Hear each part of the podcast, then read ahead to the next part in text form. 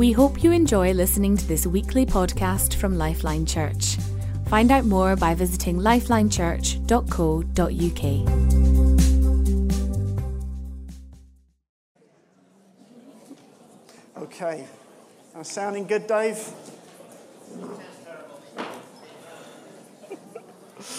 okay, right. Oh, it's lovely to see you. I'm, I'm, I really feel kind of cozy with you guys curled round like that. It's like we're, we're all in a little blanket together. It sounds a little bit echoey. Do you want me to lift it up a bit? If I go here? Okay. All right. Uh, I, I, love having our Youth Plus right in front of us. I can look right in your eyes. Do you feel a little bit hemmed in by everyone else now, all kind of looking at you? Yeah? So we're not all just looking at these people right here, right now. It's like you're center stage in a stadium.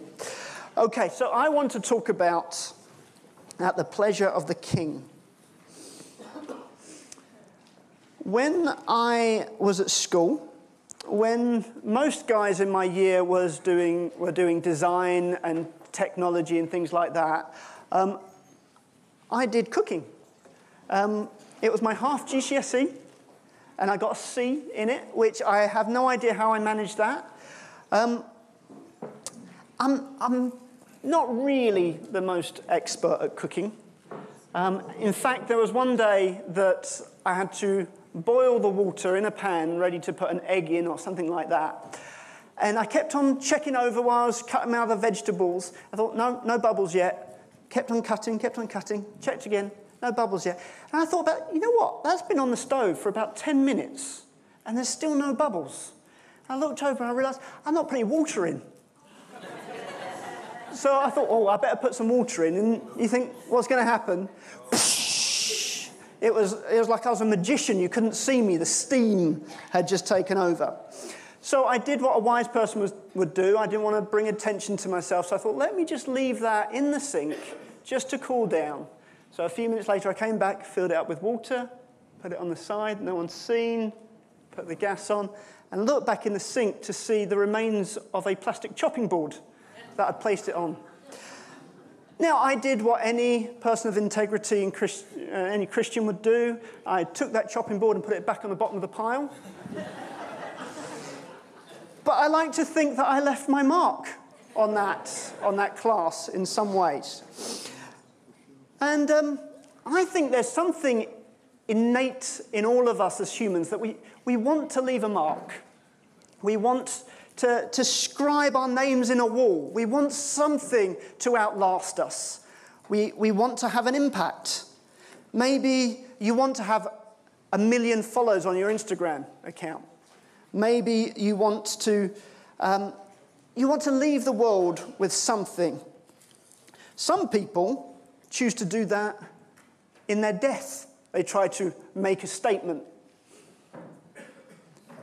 These are some of the more elaborate tombstones that I came across. If you think that one's impressive, what about that one? What would be on your tombstone? What would you want to leave behind?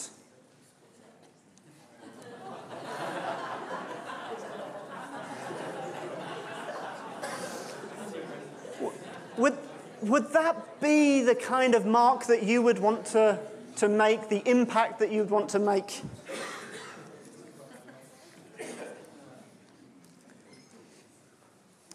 Maybe you're trying to leave a mark, but you don't really want to leave the armchair to do that. And you want to, to make a change, and perhaps just that one more status like could actually change the world. Uh, no one wants to leave this world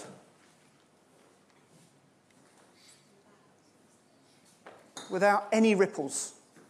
We want our lives to matter for something.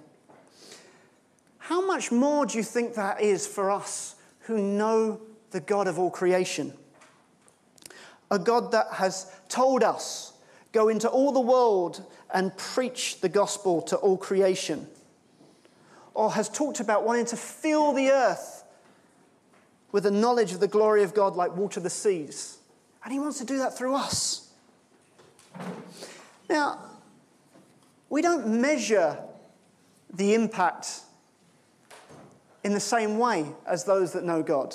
We're not trying to be those that abolish slavery or, or do all these massive glamorous things. That's not how God measures things. It's not about that fame. But um, if anyone's read uh, C.S. Lewis's The Great Divorce, there's a part in chapter 12 where uh, the, whole, the whole idea of this, this, this story is coming across heaven. So people, a, a busload of people were taken from hell up to heaven, heaven's gates, to kind of see what was going on.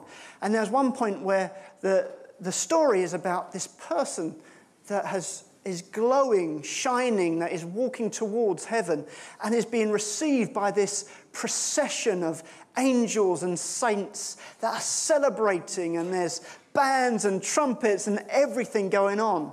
And the, the character that we're, we're following in the story said, Oh, that must be someone really important. And the guide says, Yes, it is someone really important. W- was she famous? Not on earth. She lived at home on her own. But she lived her life for God. And that's how that, that she's being celebrated. She made an impact, but no one ever knew her name. So God wants to make, us, make an impact through us. So. Sometimes I wish I could boldly go where no man's gone before. But I'll probably stay in Aurora. Got the sound on? Is it there? Try again.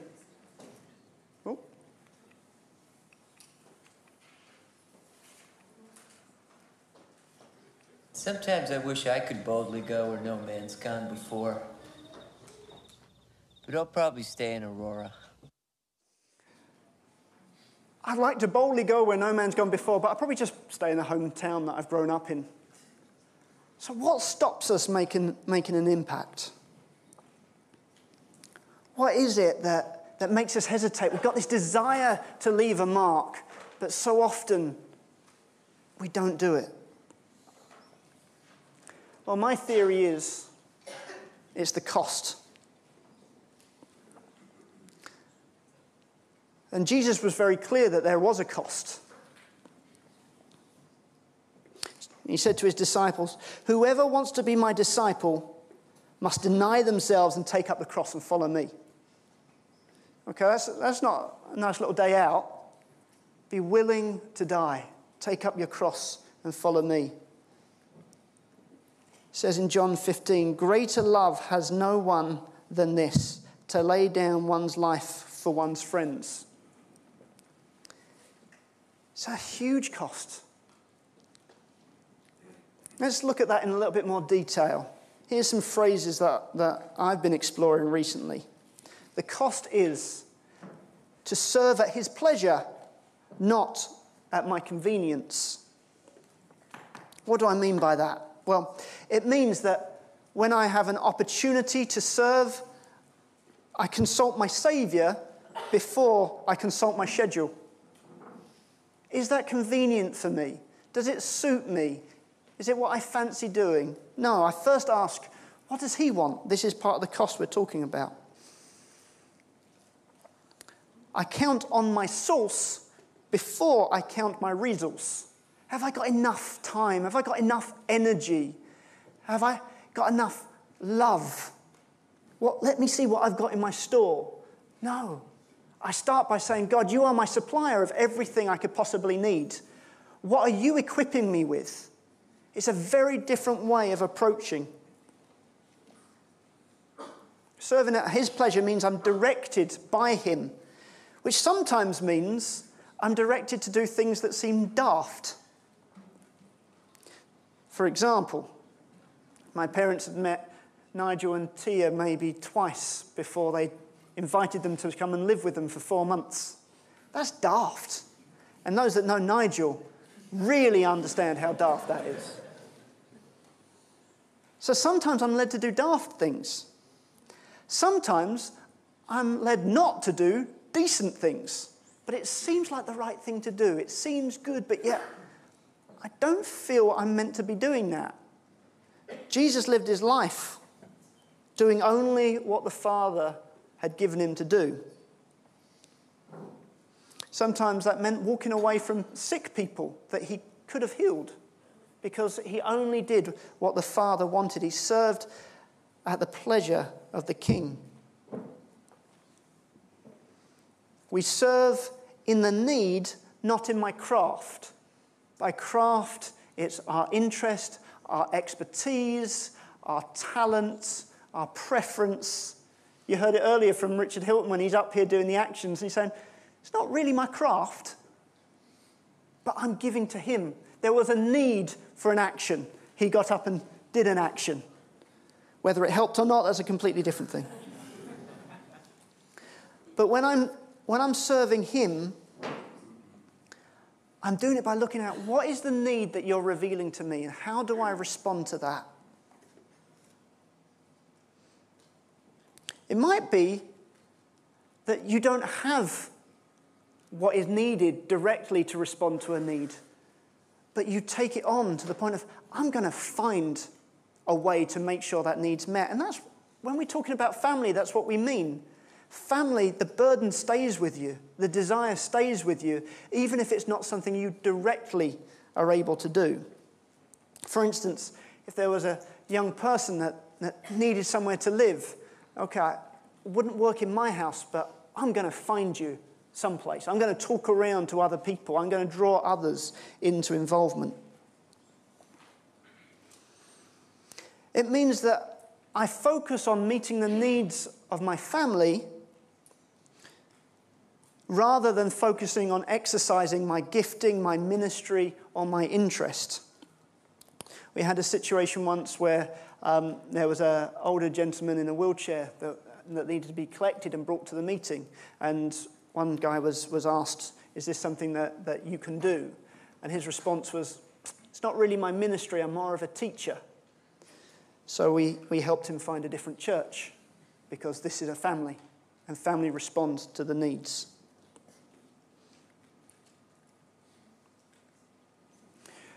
We present each other mature in Christ.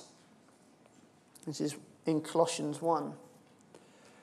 So we leave no stone unturned in the way that we love and journey with each other.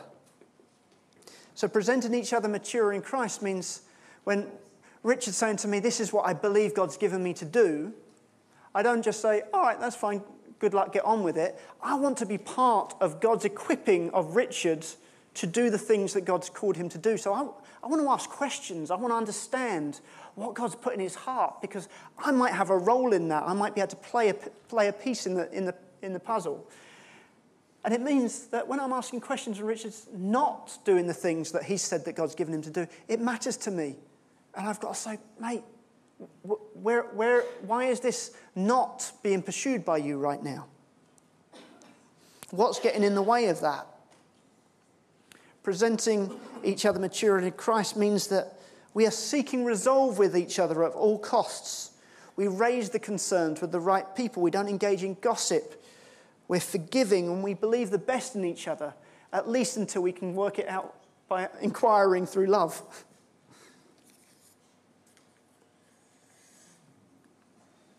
So, am I willing to pay the price? Well, let's give you a little bit more on this. So, am I open to hearing from God and what God's saying at any point in time? Or am I sitting back on the sidelines critiquing the meeting? Oh, if, if, we'd, if we'd sung this song, or if we had said it in this way, or if Jamie had been better looking, I would have really got what he was saying. I don't want to be just talking about what order we run a meeting when the word that's coming in that meeting is about loving each other. I would much more, I'd be much more interested in talking about how I was impacted by the Word of God, how I've pursued that, and how it's changing my life.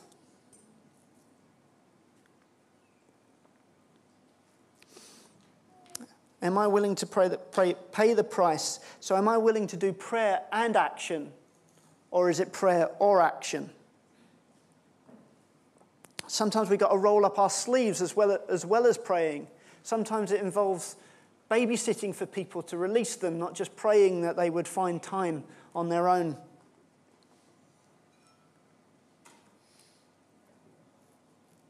Is it a God thing or a good thing?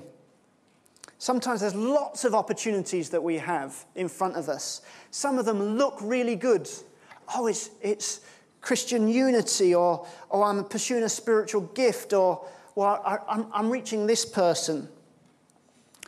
It can all sound good, but is that what God's giving you to do? Are we paying that cost? Am I committing, or have I got a fear of missing out? A little FOMO, that's fear of missing out, just to catch you up on young person vernacular. I don't want to commit to anything because I might be bound to do something out of duty. Well, we never want to be doing something out of duty. But sometimes we make a decision because it's the right thing and our emotions lag, lag behind. But we can trust that God's going to help us in the things that He's given us to do. The way God has called us to live is ridiculously hard. It is ridiculously demanding. Lay down your life, take up your cross. But Jesus isn't meant to slip into my life, just to fill those little gaps, just those little boosters that I need. He comes and he shatters my life into thousands of pieces. But he takes those pieces and he arranges it around himself into something that's beautiful.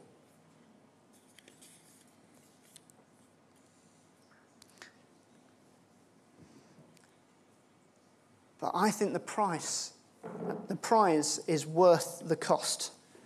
Jesus tells of the story of um, a man that's working in the field and he comes across this buried treasure and he buries it again.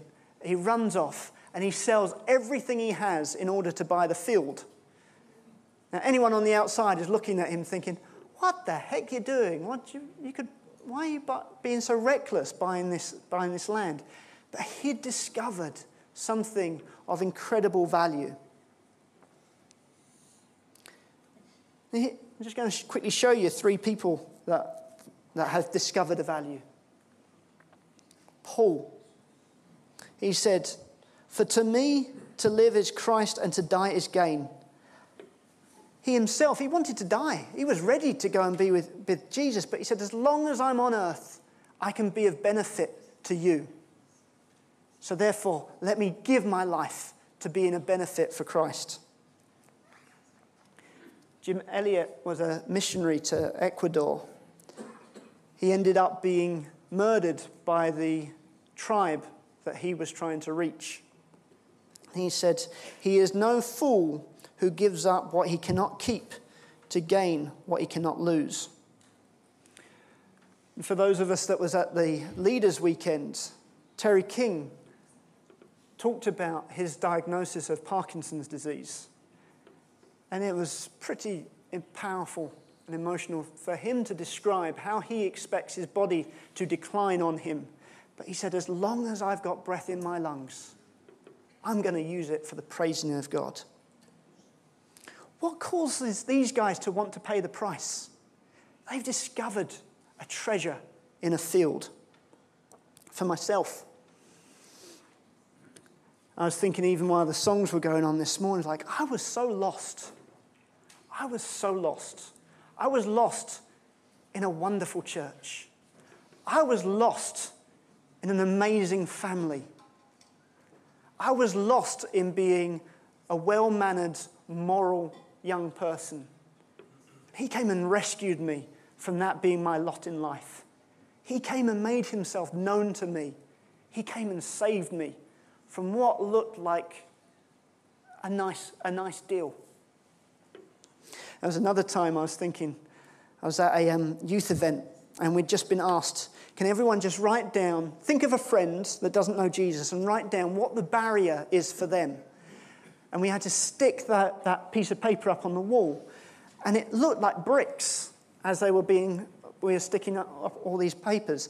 And I walked along the wall and I read this wall, this wall. And I was just so depressed. It was so miserable. So many reasons that people weren't going to know Jesus. And no one said anything, just the band started. And they, they got to this point in the song. it says, And your cross, it testifies in grace. It tells of the Father's heart to make a way for us. Now, boldly we approach, not earthly confidence, it's only by your blood. And it hit me in that moment. He has made a way. He has made a way. And I saw that wall and I thought, that doesn't have the final say because he's made a way that every single heart could know him. He has come and rescued every single life, and we could know him. We could, we could boldly approach. And I have never experienced joy like I did. I was in a world of my own. I was dancing, I was screaming, I was shouting. The person next to me did not know what was going on. And I absolutely didn't care because I'd found a treasure in a field that was worth selling all of my dignity at that moment. I had seen the heart of God.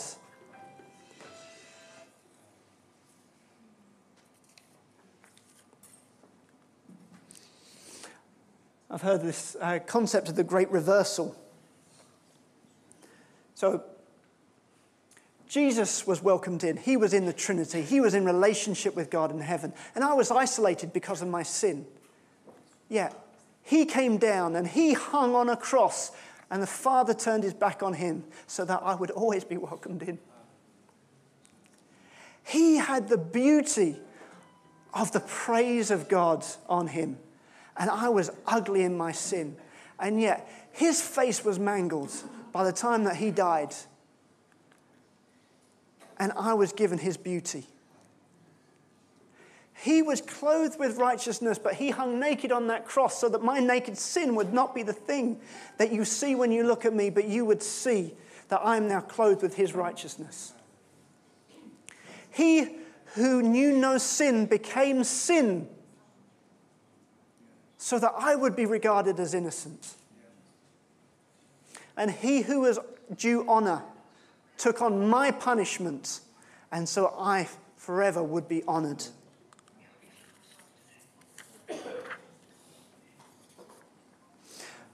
But you've heard what Paul said, what Elliot said, what uh, Terry King said, and what I said. But there's a point in the Bible where Jesus says to his disciples, But what about you? Who do you say I am? Turn to the person next to you. Couple of minutes. Who do you say he is?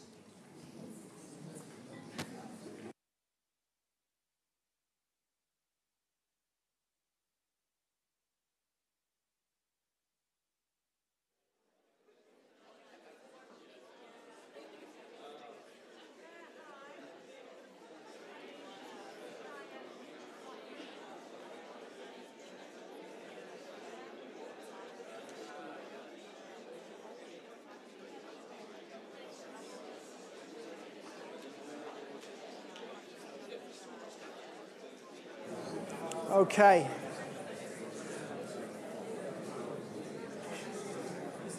I wanted to give uh, a couple of guys that were baptized on, Sunday, uh, on Tuesday a chance to say. So, Connor, come, come to the front. Moses, who do, you, who do you say he is? What happened for you? I mean, for me, what happened is that when Jamie and Nick and Ella were praying for me, I just felt really like peaceful and free. Like I, I don't know what to feel. I've never felt God like that. Like touch, touch me like that. So. For me, it was the uh, just the complete and utter feeling of love and trust, and that feeling of like returning home. And I see Jesus as like a best friend because he saved my life. Thank you. Thank you.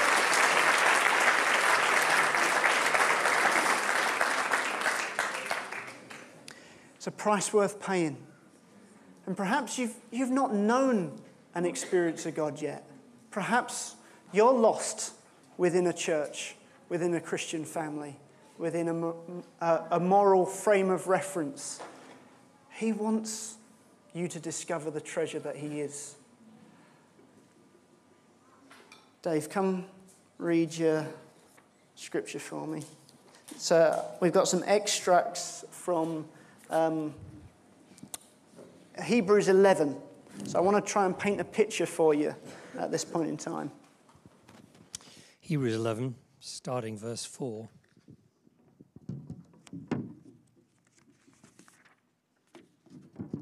By faith, Abel brought God a better offering than Cain did. By faith, Enoch was taken from this life so that he did not experience death. For before he was taken, he was commended as one who pleased God. By faith, Noah, when warned about things not yet seen, in holy fear, built an ark to save his family.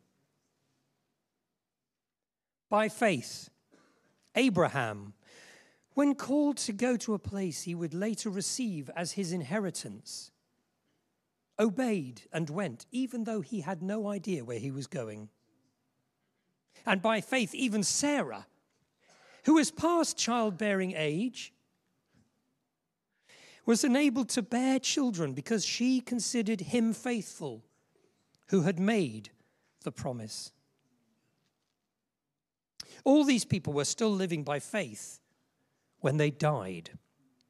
And they did not receive the things that they were promised. They only saw them and welcomed them from a distance, admitting that they were foreigners and strangers on the earth. By faith, Isaac blessed Jacob and Esau in regard to their future. By faith, Jacob, when he was dying, blessed each of Joseph's sons and worshipped as he leaned on the top of his staff. By faith, Joseph, when his end was near, spoke about the exodus of the Israelites from Egypt and gave instructions concerning the burial of his bones. By faith, Moses' parents hid him for three months after he was born because they saw he was no ordinary child and they weren't afraid of the king's edict. By faith, Moses, when he had grown up, refused to be known as the son of Pharaoh's daughter. Rather, he chose to be mistreated along with the people of God rather than to enjoy the fleeting pleasures of sin. By faith, the people passed through the Red Sea onto dry land, but then the Egyptians tried to do so and they were drowned. By faith, the walls of Jericho fell after the army had marched around them for seven days. By faith, the prostitute Rahab, because she welcomed the spies, was not killed with those who were disobedient. What more shall I say? Hmm? I do not have time to tell about Gideon, Barak, Samson, and Jephthah, about David and Samuel and the prophets who through faith they conquered kingdoms, administered justice, and gained what was promised. They shut the mouth of lions, they quenched the fury of the flames, and they escaped the edge of the sword. Their weakness was turned into strength, and they became powerful in battle and routed foreign armies. Women received back their dead, raised to life again. There were others who were tortured. They refused to be released so that they may gain an even better resurrection. Some faced jeers and flogging, and even chains and imprisonment. They were put to death by stoning. They were sawn in two. They were killed by the sword. They went about in sheepskins and goatskins, destitute, persecuted, and mistreated. But the world was not worthy of them. They wandered in deserts and mountains, living in caves and in holes in the ground.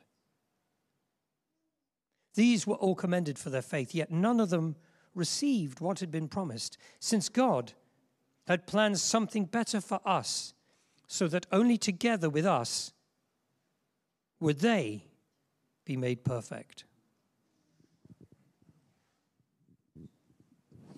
So, Hebrews 11, Heroes of the Faith, is a very famous bit, but sometimes cha- char- uh, chapter breaks become a bit of a, a nuisance rather than a blessing. Because the actual very next verse links with therefore. Therefore, since we are surrounded by such a cloud of witnesses, so who are the witnesses? Let us throw off everything that hinders and the sin that so easily entangles, and let us run with perseverance the race marked out for us.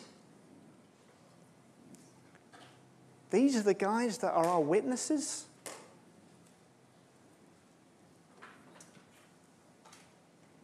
I think we're in the middle of a stadium right now. And we've got those that are around us our family, our friends, our work colleagues, our school colleagues. There's those that can see us and we can see. But there's also those that are on the other side of death, behind the veil, that are also watching. David and Peter and Paul and Elijah, Jeremiah, Shadrach, Meshach, Abednego, Stephen, James, Jim Elliot, Corrie Ten Boom, William Wilberforce, Martin Luther, John Wesley. They're all our witnesses right now, watching us, watching us today. They're saying, We ran our race whilst the baton was in our hands. We had moments of heroic faith and moments of villainous doubt, but we ran our race. Now the baton is in your hands. How are you going to run your race?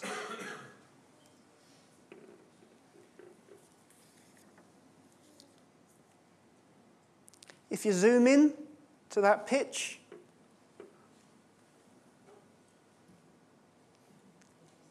is this what I'm doing with my opportunity? Am I engaging with this moment? Or am I staring at my iPhone? Am I binging the latest Netflix series? Am I just passing time with entertaining myself?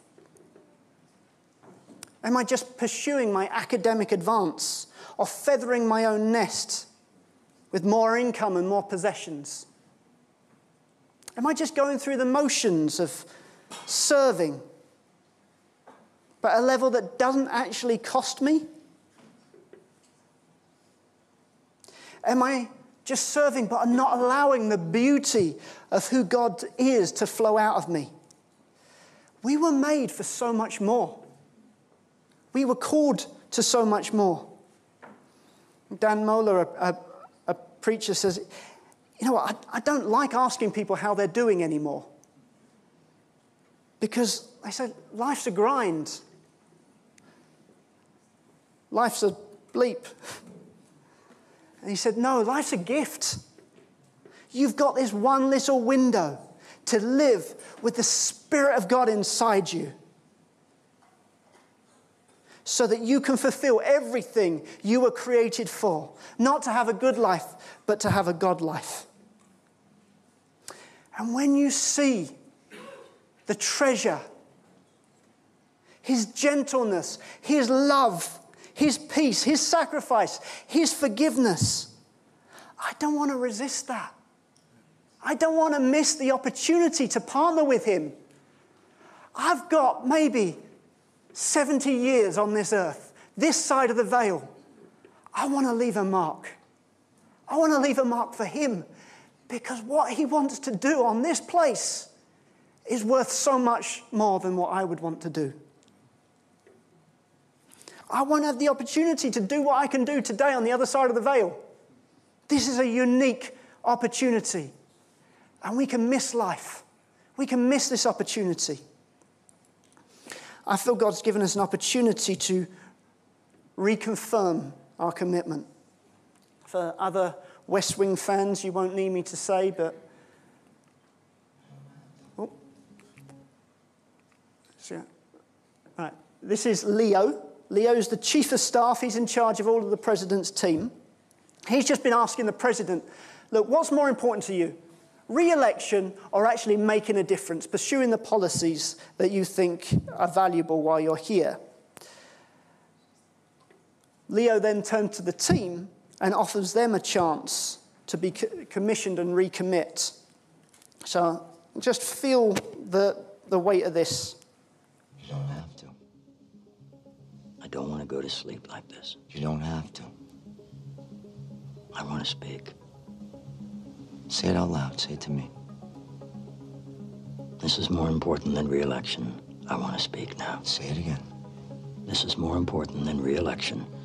I want to speak now. Now we're in business. What's happening? We got our asses kicked in the first quarter, but it's time to get up off the mat. Yes. Say it. This is more important than re-election. I want to speak now. I'm going to talk to the staff. I'm going to take them off the leash. You have a strategy for all this? I have the beginnings of one. What is it?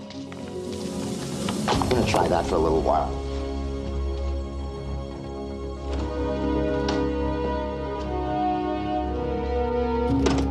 Listen up. Our ground game isn't working. We're going to put the ball in the air. If we're going to walk into walls, I want us running into them full speed. What are you saying? Well, you can start by telling the Hill the president's named his nominees to the FEC. And we're going to lose some of these battles. And we might even lose the White House. But we're not going to be threatened by issues. We're going to put them front and center. We're going to raise the level of public debate in this country. And let that be our legacy. That sound all right to you, Josh? I serve at the pleasure of the President of the United States. Yeah? I serve at the pleasure of the President. I serve at the pleasure of President Bartlet. Toby? I serve at the pleasure of the President.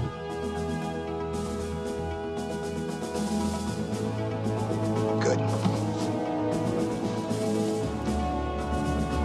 Let's get in the game.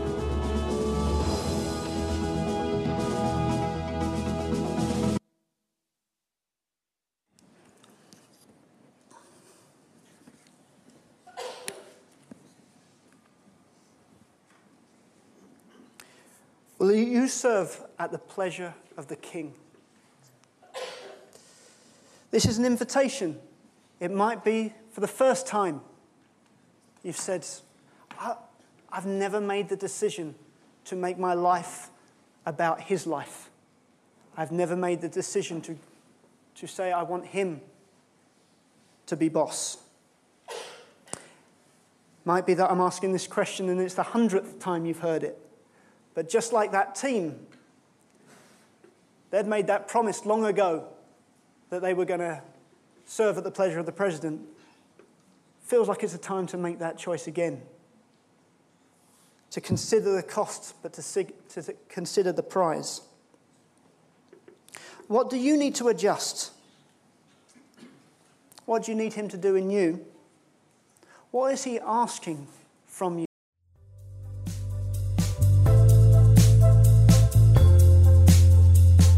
Thank you for listening to this podcast by Lifeline Church. We hope this message has been an encouragement to you. We are a relational church with a passion to demonstrate God's love to one another and our surrounding community in real and practical ways. We believe that God has called us to have an impact on our families, our communities, and our nation.